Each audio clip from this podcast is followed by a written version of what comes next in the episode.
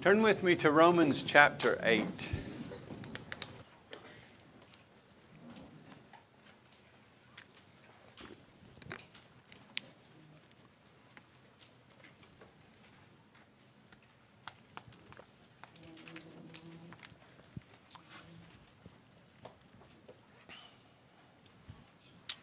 We're in the midst of a study in the book of Romans. Uh, chapter 8 is rich, and we just are not rushing through it.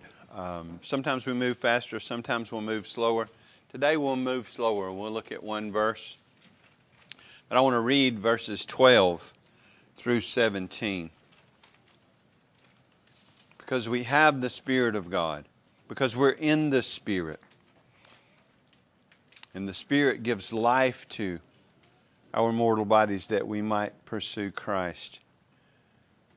He says this in verse 12 So then, brothers, we are debtors not to the flesh to live according to the flesh.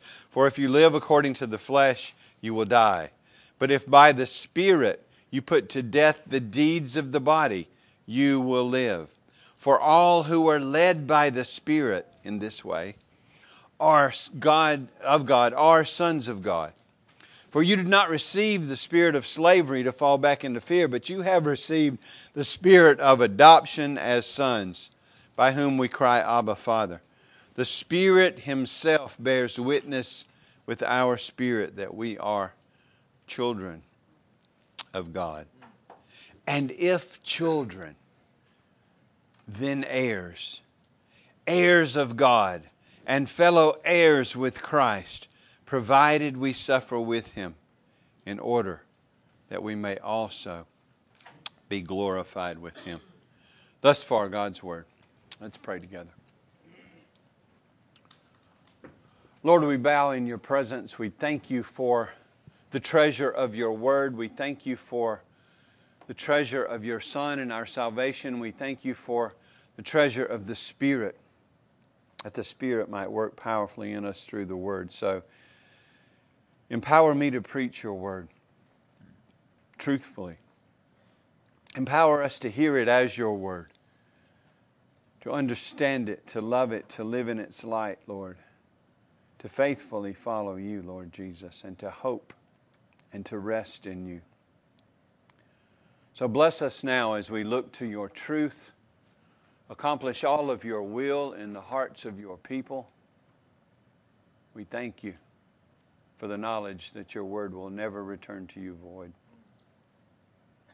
Bless the preaching and the hearing of your word.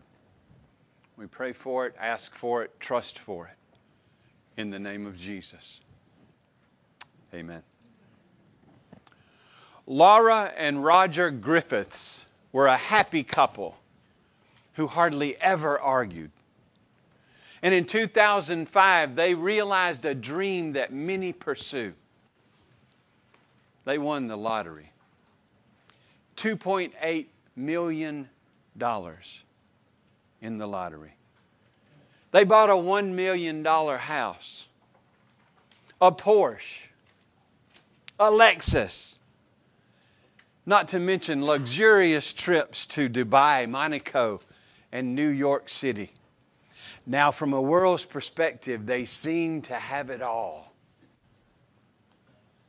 Six years after their win, Laura's husband Roger left in that Porsche after she had confronted him about another woman. The marriage was over. One week after Roger moved out, Laura learned that the entire fortune was gone. He had spent it all without her knowledge. Then, the $1 million dream house burned to the ground with insufficient insurance. Now broke and in deep debt. They were left divorced, broke, and devastated. The great marriage was gone. The dream house and the cars was gone. The money was gone. And what would have been a very nice inheritance for their children was all gone. There was nothing left. And I wish I could say that their story was the only story like that among the lottery winners, but it's not. At the end, Laura says she, she said this I feel like Dorothy in The Wizard of Oz when she pulls the curtain away and discovers that the world isn't magical at all and that the wizard is just some stupid bloke. Today, I want to talk to you about your unimaginable riches, about your secure inheritance, stewarded by God, can never be squandered, and it will never, ever go away. Christian, you have far greater riches than any earthly lottery would ever provide. You inherit God and everything he has promised to you. You are a co heir with Christ. Everything He inherits, you inherit. And your inheritance is secure because it is secured by Him. It will be well managed. See, today we're up into chapter 8 in our study in the book of Romans. We've seen that we're all lost and need a Savior, that Christ is that only Savior, that through faith in Jesus we are forgiven of our sin, we are clothed in His righteousness, we are, we are uh, justified in God's sight, declared righteous, adopted into His family that we are justified by faith alone in Christ alone to the glory of God alone. But it doesn't stop there. In chapter 6, we began to talk about our growth in grace or our sanctification. We've seen our relationship to the law. We've now seen that we have the Spirit. So we have the power available to us to grow in grace. And what we have before us today is a transitional verse. We're transitioning from what Paul has been saying about the ministry of the Spirit in our lives so far, and he's going to put it into the context of the sufferings of this present time. So we're sort of on a hinge today, but we're going to talk about inheriting God, and we're going to look at verse 17. That's it. And we're going to see this though we must walk through this world of suffering, our inheritance is, is glorious and secure in Christ. Though we must walk through this world of suffering, our inheritance is glorious and secure in Christ. Let's look first at the content of our inheritance. Look back in verse 17. And if children, well, that points us back to the proceeding. We're jumping in, obviously, in the middle of a sentence. Points us back to the proceeding when he was talking about us being, uh, receiving the spirit of adoption, crying, Abba, Father, the Spirit Himself testifying with our spirit that we are the children of God. And I'll point you back to the last sermon to hear more of what that means.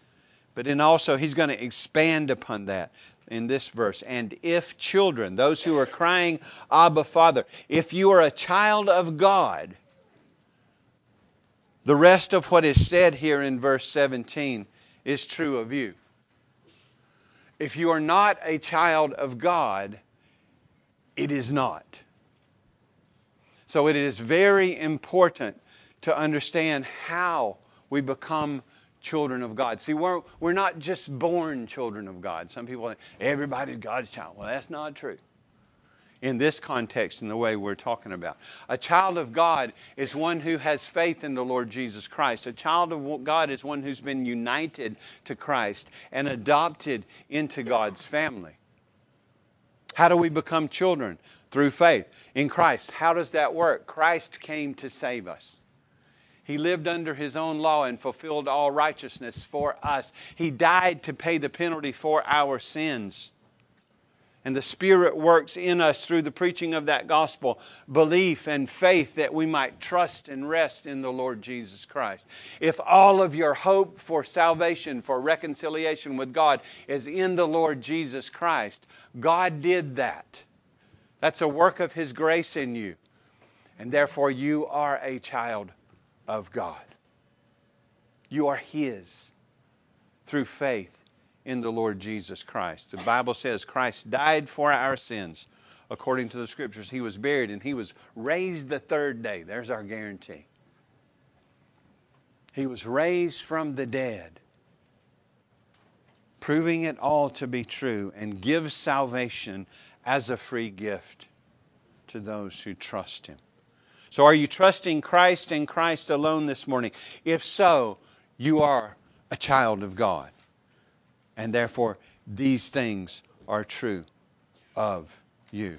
So, look what he says in verse 17. And if children, then heirs I mean, I think everybody wishes they were born with the silver spoon in their mouth, or had, they were trust fund babies, or won the lottery, or, or their relative is, is this vastly rich person who's going to leave them this big inheritance. Well, I'm telling you, you are vastly rich and you have been left a grand inheritance.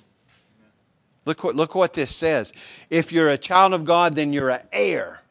You're one who receives the allotted possession by right of sonship in Jesus. Union with Christ. Look what it says.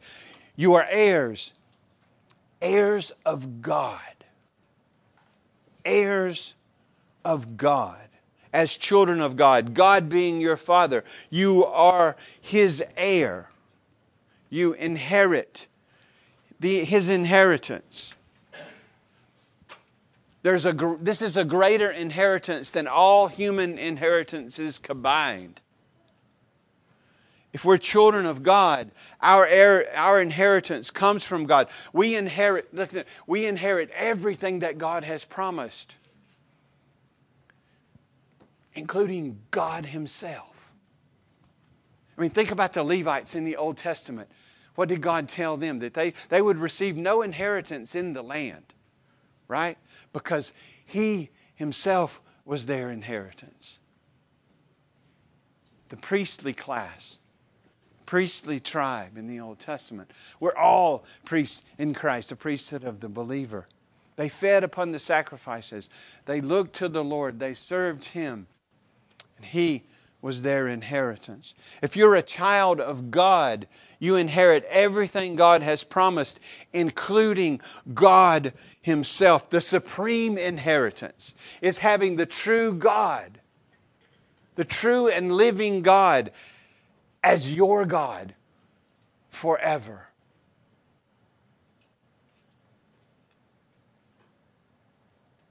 Being his child, knowing his truth, having his revelation where he tells us all that he is for us, all that he's provided for us, everything he has done and will do for us, who we are in Christ. We have great riches because we have a lot. We don't have all the detail we, might want, but we have a lot of detail as to what our inheritance is. And the best part is inheriting God Himself. See, so many people want the blessings, but not necessarily the blesser. Right? And so many people serve God for what they can get and sort of treat God as this genie that they can rub on the bottle and he'll pop out and give them their wishes. But the true child of God looks to God, yearns for God, loves God, wants to embrace Him as their hope and everything they've ever hoped for. See, unlike Dorothy, we look behind the curtain and find the true and living God, our Father, who has promised us a great inheritance. Look, Paul's expanding. He said, heirs of God and fellow heirs with Christ. You know, on an earthly level, you know, the firstborn son would get the greater portion of the inheritance. But we're in Christ. Rightly understood, the firstborn son. So, what Paul's saying here, fellow heirs with Christ, or your translation might say co heirs with Christ. We are in with Him. He inherits it all, and therefore in Him, so do we. We're co heirs, which means we inherit everything He inherits. What belongs to Jesus also belongs to us. Well, let me ask you this what belongs to Jesus? Not one inch of this universe is separate from belonging to Christ. Psalm 2:8 says, Father to the Son, Ask of me, and I will make the nations your heritage and the ends of the earth your possession. And the Son didn't forget to ask. And after Jesus was raised, all authority in heaven and on earth has been given to me. The nations are mine. Therefore, go and make disciples of all the nations. Hebrews 1 2. In these last days, by the way, we've been in the last days since the resurrection. Okay? In these last days, he has spoken to us by his Son, whom he appointed heir of most things. Heir of all things. And if we're co heirs with him, then we are heirs of all things in him. He's the heir of all things through whom he created the world. Christ inherits it all, and within in him, therefore, we inherit with him. Your heart has not imagined or dreamed or been able to comprehend the glory of your inheritance being in Christ Jesus. Sure, we've gotten some foretaste of it and we get some glimpses of it. But it's going to be so much more glorious than you've ever imagined.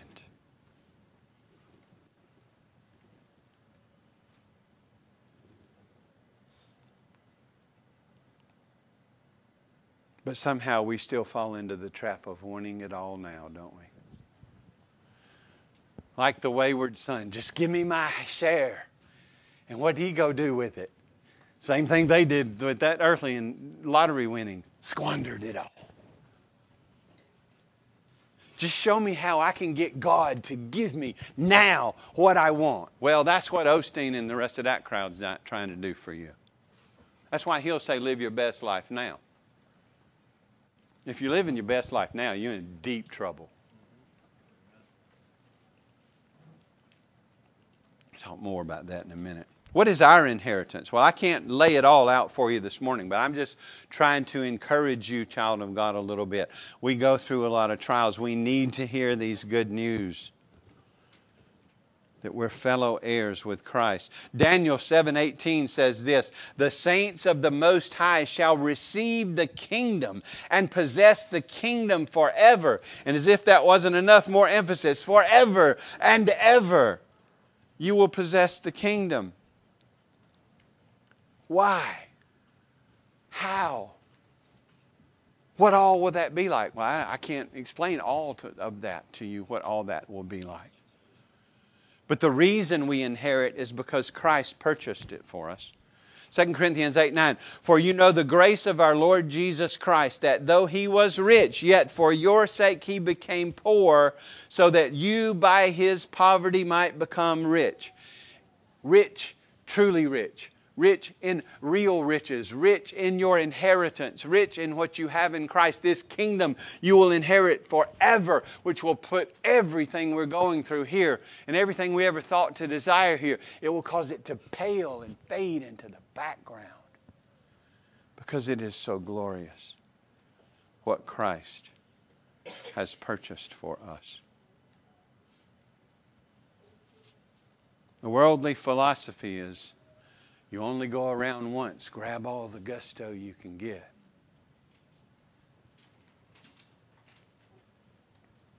But the truth of the matter is, no matter how much you gain in this world, and that we entrust that to God, and there's nothing necessarily wrong with people having much as long as they don't idolize it and they use it for God's glory. Whatever you gain in this world should be used in service to this Lord, right? And invested for His kingdom and what you will gain in Him in your inheritance is far more superior and vast than anything in this world. Some do give their souls trying to gain this world. Some will make deals if you promise they can have all of this world. But what did Christ say? What will it profit a man if he gains the whole world and forfeits his soul? What's the implied answer? Nothing. Nothing is worth you forfeiting your soul. Nothing is worth you shucking Christ to the side, going your own way, maybe enjoying everything this world has to give, only to stand before God when you pass from this life and hear Him say, Depart from me, I never knew you. Paying the penalty for your own sin. Nothing is worth that. But those who give their souls to Christ, inherit the universe, and will reign with Christ. I can't explain everything this means to you, but Paul uses this, and he says, Don't you know we will judge the angels? Can't you settle disputes among yourselves on the earth? Don't you know you will reign with Christ? You will judge the angels. You will have it all and everything. We'll talk about this next time in verse 8. All the sufferings in this life aren't worthy to be compared. They're hard now. They're deep now. They're, they're, they're almost all consuming now sometimes. But in light of the glory that is to come. So we don't make little of the suffering, but we just make bigger of the, of the glory that is to come. But those who give their souls to Christ inherit the universe and will reign with Christ. By giving our souls to Christ, we gain the world. Let me ask you, what are you living for? Honestly, examine it. What am I really living for? Where, where does my security and come? Does it come from stuff here? Am I living for this world and for this life? It's really, it's just all about me getting as much as I can get here. Because after all, you know, he who dies with the most toys wins.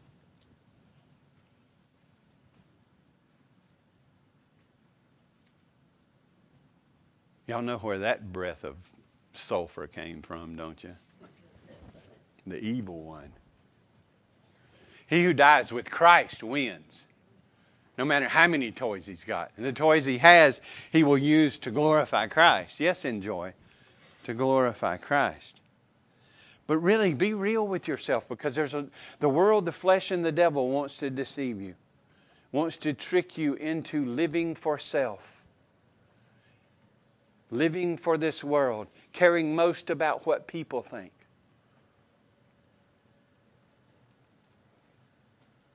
I think we probably, most of us in this room, made a profession of faith.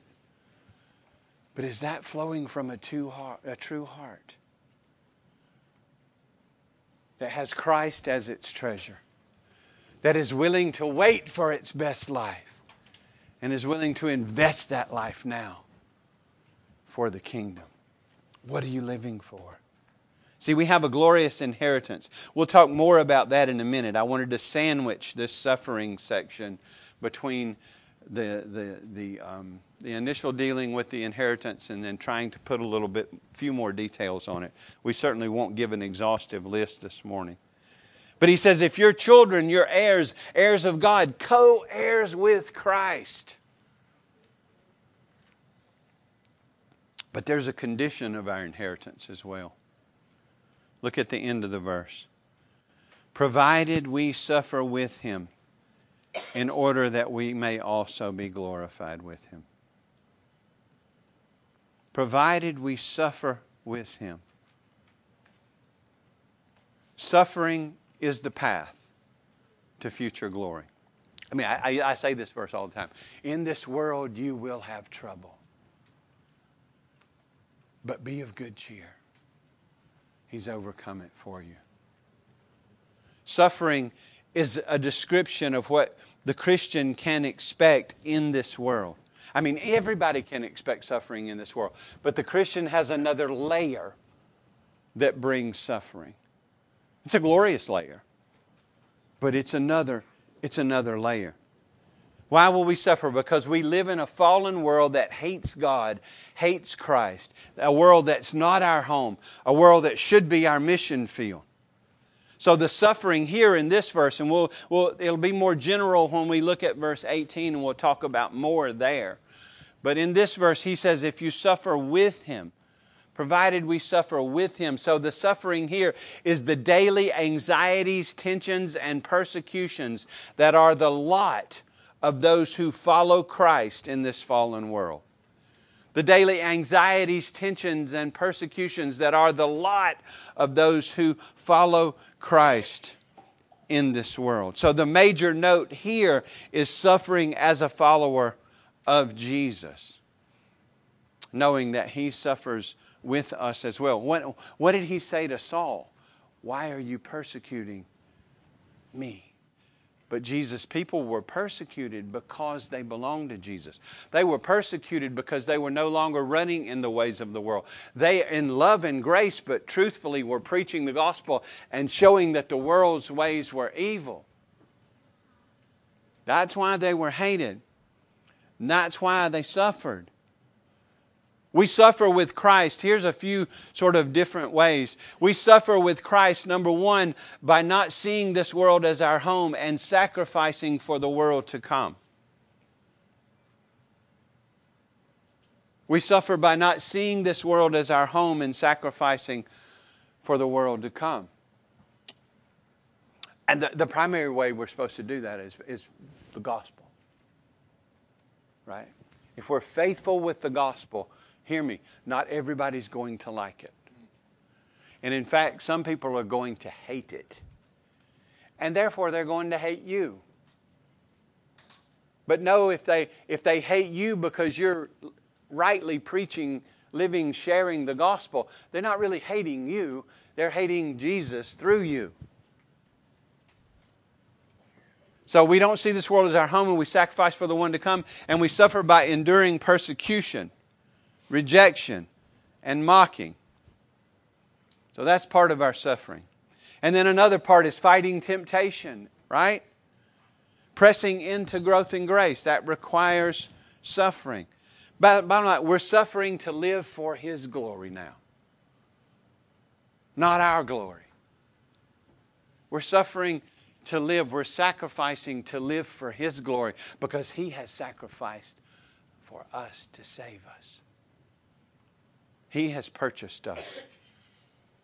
All suffering shows us that this is not our home. Just a few points, a little bit of homework. Go home and read Hebrews chapter 11. Read the whole thing. Um, we'll put all this in context. I'm just going to read a few parts of it this morning. Hebrews 11, 13 to 16.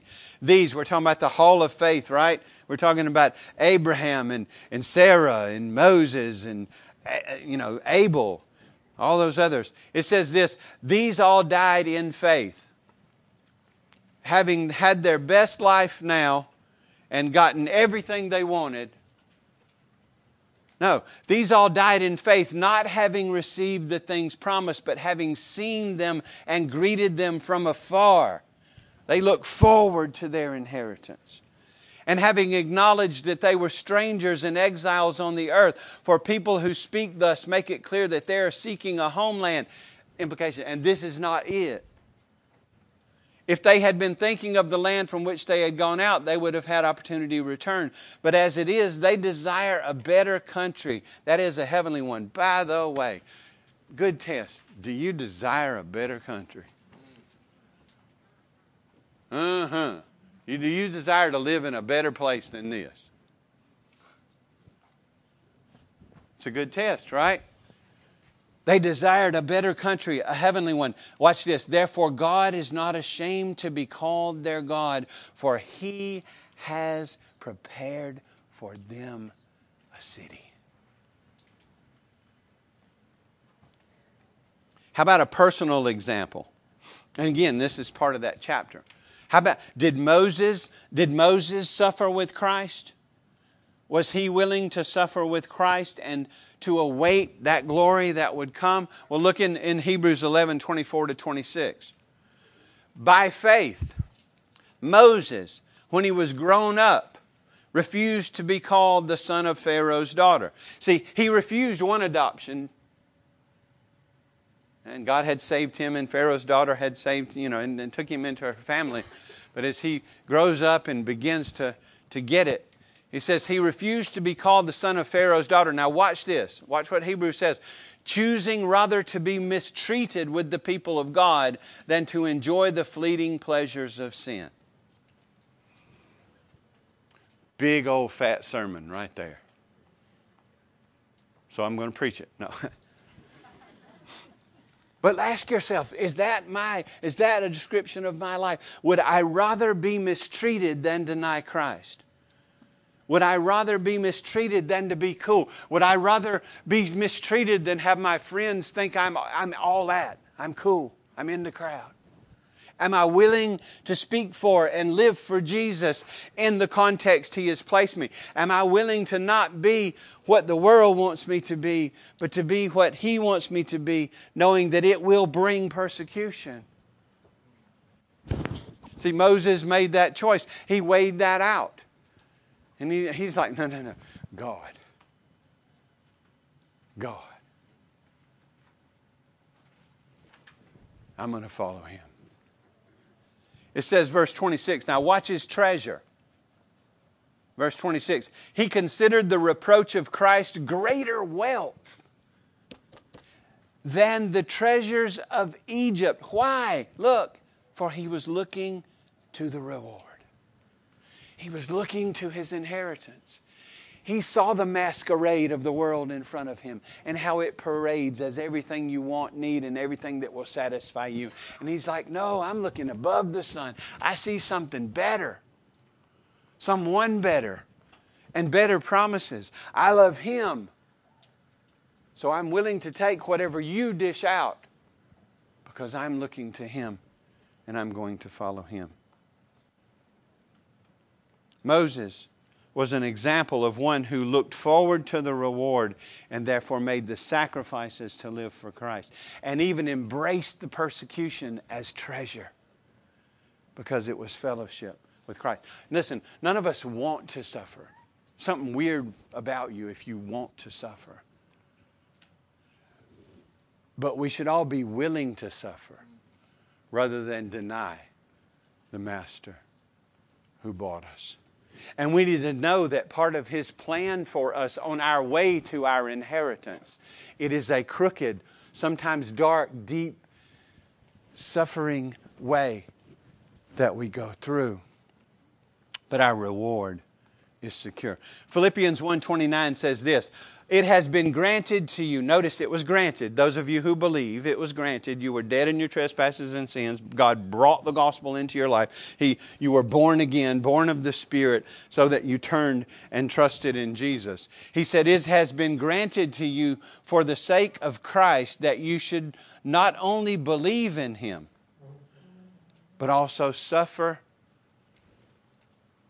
for His sake. Not super, not this is not talking about stupid tax and suffering because you've done something wrong or, you know, been not following Christ and paid a price. But this is suffering for His name, suffering for His sake, suffering for His gospel, being willing to, like Moses, choose to be mistreated rather than enjoy the fleeting pleasures of sin, to treasure the reproach of Christ above the treasures of the world. But God is clear with us. This is another place where He's being clear. Yes, it's been granted to you believe in Christ and to have this free and great salvation, but it's also been granted to you in this world because you have that treasure to suffer with Him. Now, listen, I know being raised in America and living in America, we've been really sheltered. Really sheltered. I mean, you know, maybe the only persecution we've received is being unfriended on Facebook or something. Listen, that's light affliction. Look around the world at all of the people who are, who are being martyred and dying for the faith. It's been granted to you believe. It's been granted to you to have his salvation and have whatever that brings. Because if we're going to reach the world for Christ, we're going to have to be out there with the gospel. We're going to have to talk about wrath and sin and need of a Savior, as well as grace and salvation in Christ. And I'm telling you, this culture more and more hates that, loathes that, spews venom towards that. And it's going to get worse before it gets better. But whatever comes, it will be worth it to follow our Savior, come what may, because of His great love for us and the great love and growing love He's worked in us for Him. It is a treasure to be persecuted for Christ. Remember what Moses thought. But Jesus said that as well. Look, Matthew 5 11 to 12. Blessed are you when others revile you and persecute you and utter all kinds of evil against you falsely on my account. Ask yourself when you've heard a health and wealth preacher preach on that verse. Blessed are you, treasured are you, blessed are you when others revile you and persecute you and utter all kinds of evil against you. Look, falsely on my account, on Jesus' account. He says, Rejoice and be glad, for your reward is great in heaven. For so they persecuted the prophets who were before, before you. In Luke, he says, Leap for joy when you're persecuted because of me. You know what else he says in Luke? Woe are you if everybody loves you.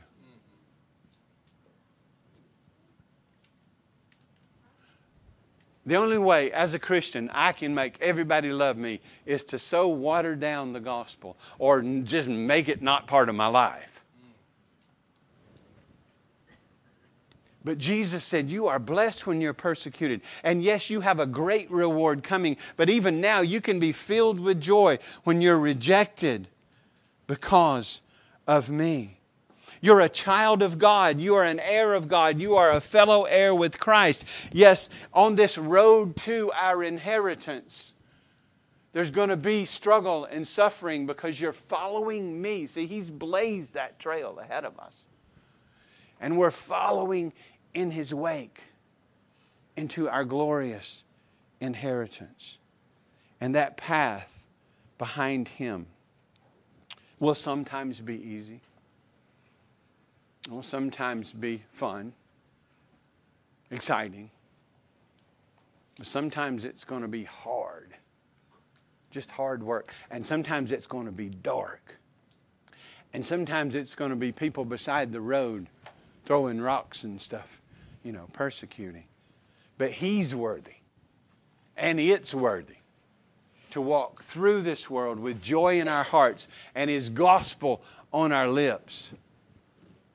Come what may. Provided we suffer with Him. See, those who truly know Him will acknowledge Him. Those who truly know Him will be light and we might not be good at it. We might not think we're good at it, but we will be willing to speak. Just like the martyrs in the early church and Roman Empire who were given the choice to deny Christ or be martyred. They would not deny Christ. Because this life wasn't what they were living for. He was what they were living for. And they knew to be absent from the body was to be present with the Lord. They knew that that great reward was within reach if those people took them out so they could walk with confidence. Child of God, children of God, Christians, you are heirs of God. You are co heirs with Christ. And though that will bring suffering in this world, there's a great reward that we look forward to. Not that we've earned it, we don't earn our reward. Right? That's why we'll cast our crowns at His feet because He will have worked through us to accomplish everything good that happens. As I end, I want to give you a not exhaustive list of what we look forward to. And then I want to read a text of Scripture that amplifies what we're talking about here. And then I'll shut up. But in Christ, some of these things we have now, some of them we have a foretaste of, some of them we're waiting for, okay? But in Christ, these things are true of us. If you're trusting in Jesus this morning, you have a complete forgiveness of your sins. Every one of your sins has been washed away by His sacrifice. You have forgiveness. Therefore, what was verse 1 in chapter 8? There is no condemnation for those who are in Christ Jesus. Listen, for those of us whom God has brought to conviction, we've seen something of the weight of our sin to know that we're free from that. Man, that, that, that's enough. No condemnation if you're trusting in Jesus. So, number two, in Christ, you have righteousness. Every duty of the law has been fulfilled for you by Christ, and His record is your record before the judgment bar of God. That's Christ's righteousness imputed. But that righteousness is going to be perfectly applied. When we're in the new heavens and the new earth, we will be perfectly righteous. We will, when He appears, we will be like Him. We will get everything He has promised to get us. So while now in our justification we are righteous before God, before His courtroom, His bar of judgment, when this salvation is fully applied, we will walk in a perfect righteousness. Number three, you have a new heart. You have a heart that now loves God. I would say it's growingly loving God. Christian, you don't have a heart that perfectly uh, loves God yet. But you have a heart that's growing in its love for God, and it will be perfected then. Imagine standing before the Holy Savior in a perfect righteousness. Yes, clothed in His righteousness, but being perfectly righteous in your love for Him, in your practice of His commandments at that point, all flowing out of a new heart. Number four, you have an indwelling Christ. Christ lives in you. The Spirit permanently indwells us. Called the Spirit of Christ in our chapter. You are the temple. You are the temple. We're not looking for another brick and mortar temple. Christ is the temple, and in Him you are the temple. And God will dwell in you permanently. So, Number five, we have victory over death. We have victory over death's penalty now. There's no penalty of death for us because Christ has paid it. Christ died in our place. He defeated death for us. To be absent from the body is to be present with the Lord for the Christian now.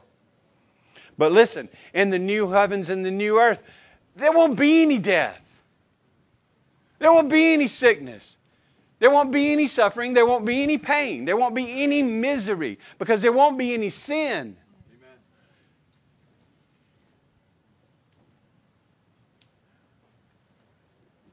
No more death, no more sorrow, no more pain. Yes, we have to walk through all that stuff now. He's with us and for us and, and our sufficiency and help. But imagine Oh, we sing it, we don't think about it. When we've been there 10,000 years, we're just getting started. And this all will be way back in the distant past. Victory over death, glorified. Number six, and it's overlapping, I, I get it.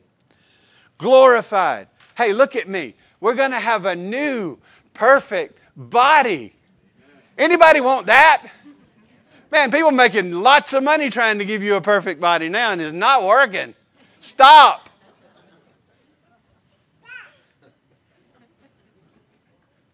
That's the best thing I can tell you. Just don't keep pursuing that path because at some point it just gets, starts looking really weird. but we're going to have a new perfect body forever and ever. And I'll be able to jump higher than that then. In the new heavens and new earth. Goes along with no more suffering, no more pain, no more death, no more sickness.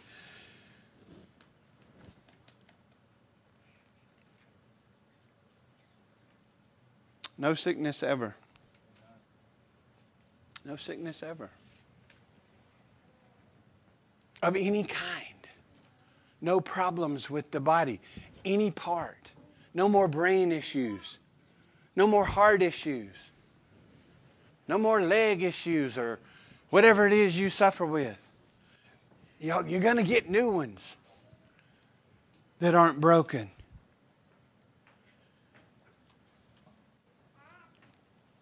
How about this one? No elections. No more elections. No more political commercials.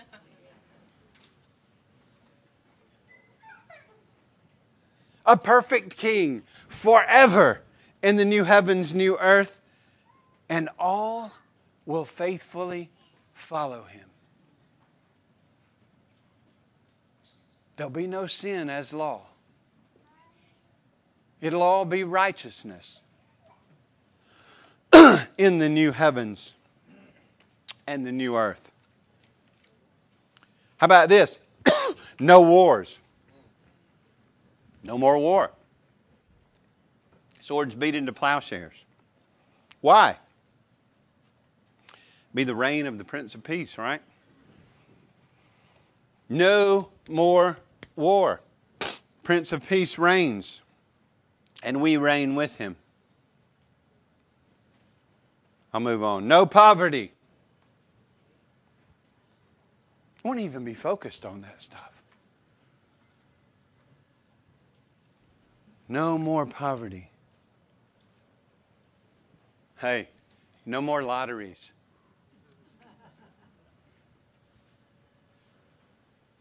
No world religions.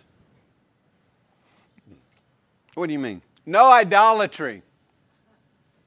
There's one true religion from one true God in His one true Son.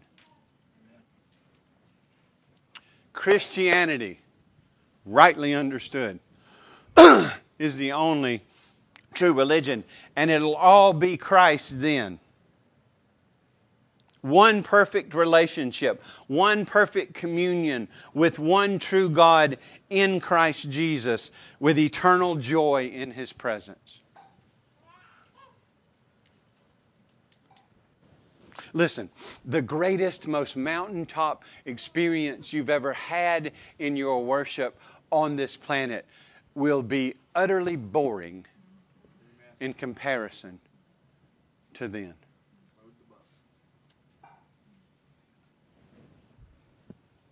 We're far too easily satisfied, aren't we? Perfect communion with God, eternal joy in His presence. So, therefore, perfect joy and satisfaction forever. Number 12. We can't even imagine that, can we? We're talking about things we just, we have to accept the words.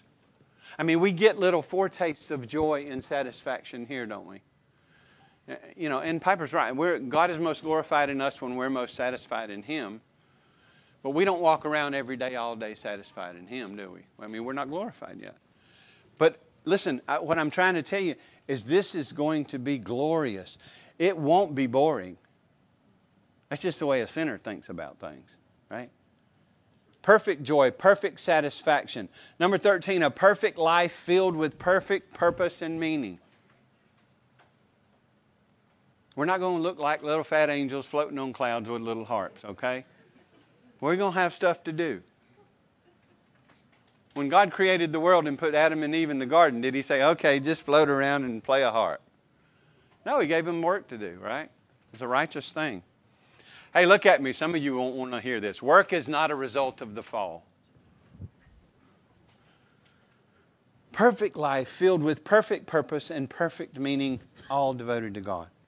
How about this one? We need this one too in the church, don't we? Pure love of one another. Perfect relationships. No more rifts, no more bearing with one another.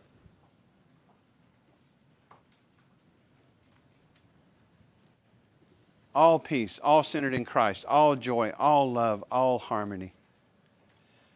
And I'll end with this one pure, perfect worship God centered, joy filled, love of God, worship. Listen, look at me now. Worship that you will never want to end. Now, come on, I know some of you are going, when will this preacher shut up? but there, you'll never want worship to end. So enthralled with God, so filled with joy in His presence, so instinctive in worship. You'll just never want it to end. And here's the good news it won't. It won't. It won't. Just like the you, you read Isaiah 6 and the angels that they never tire of circling the throne. Holy, holy, holy is the Lord God Almighty. The whole earth is filled with His glory. They never tire of that. In fact, it's their utter joy to do that and privilege to be in that place. Christian, this is just a little sampling of what it means to be an heir of God, what it means to be a co heir with Christ. Yes, we walk through this, we walk under the sun through this world, through a lot of struggles, and sometimes it's all we can do to hang on. But it's just not you hanging on, it's Him hanging on to you. And He will take you through. And it's all worth it for Him, especially if we're persecuted for Him. Look at me, believer, and believe this. You are rich beyond your wildest dreams. You're far better off than any trust fund baby or lottery winner. You inherit God and all that is His in Christ. Since you are His child, you are His heir. And these riches and more you will never lose. Trust in Christ those of you who maybe aren't. You need Him. Your sin separates you from God. You will answer for that someday on your own if you do not trust in Christ. But believe on the Lord Jesus Christ. And like the Philippian jailer, you too will be saved. You too will have this hope. You too will have a glorious inheritance. I'm going to read us out from 1 Peter, and I'm done. But this is verses 3 through 9 in 1 Peter 1. Blessed be the God and Father of our Lord Jesus Christ. According to his great mercy, he has caused us to be born again to a living hope through the resurrection of Jesus Christ from the dead. Watch it. To an inheritance that is imperishable, undefiled, unfading, kept in heaven for you who by God's power are being guarded through faith for a salvation ready to be revealed in the last time. In this you rejoice. Now, here's the suffering part. Though now, for a little while, if necessary, you've been grieved with various trials, so that the tested genuineness of your faith, more precious than gold that perishes though it is tested by fire, may be found to result in the praise and the glory and the honor at the revelation of Jesus Christ. Though you have not seen him, you love him. Though you do not see him now, you believe in him and rejoice with joy that is inexpressible and filled with glory, obtaining the outcome of your faith, the salvation of your souls. To live as Christ. Hallelujah. What a Savior. Lord, have mercy. Take the blinders off our eyes. Help us to get our eyes and our gaze above the sun on you, Lord Jesus. As Spurgeon was told, look to Christ. Keep your eyes fixed on Christ. Rest in Him. Walk with Him. Trust Him. He's with you and for you. He makes all of your tears and your suffering work for you now, Christian shaping you into His image, and He will take you home to be with Him in this glorious inheritance. Wait well, hope well, rest well, live well, live for Christ. This is the path of great riches. Lord, I pray for those who don't know you that you would be at work in their hearts, that they might truly come to trust you. I pray for those of us who do know you that you would be growing us in grace and that we would look to you and look to your promises and look to our inheritance and that we would be so heavenly minded that we would be greatly of earthly good. This world is not our home. We wait for the city. We wait for the new heavens and the new earth. We wait to inherit the world. And yet now we find joy in trusting you and loving you and living for you and being used by you. Refresh us and renew us, Lord. Detach us from ungodly ties to this world. May our hearts be anchored at the right hand of the throne in heaven and our Savior. So bless us to love you. Bless us to live and speak for you. Bless us to trust you. And bless us to help and encourage one another that we might walk through this vale of tears together on mission for Christ. Bless and be with us, Lord, and grant us the grace to spend some time meditating on the glorious promise of your inheritance that is ours as co heirs with Christ. Lord, we praise and thank you. And we lift these things up to you in the name of Jesus. Amen.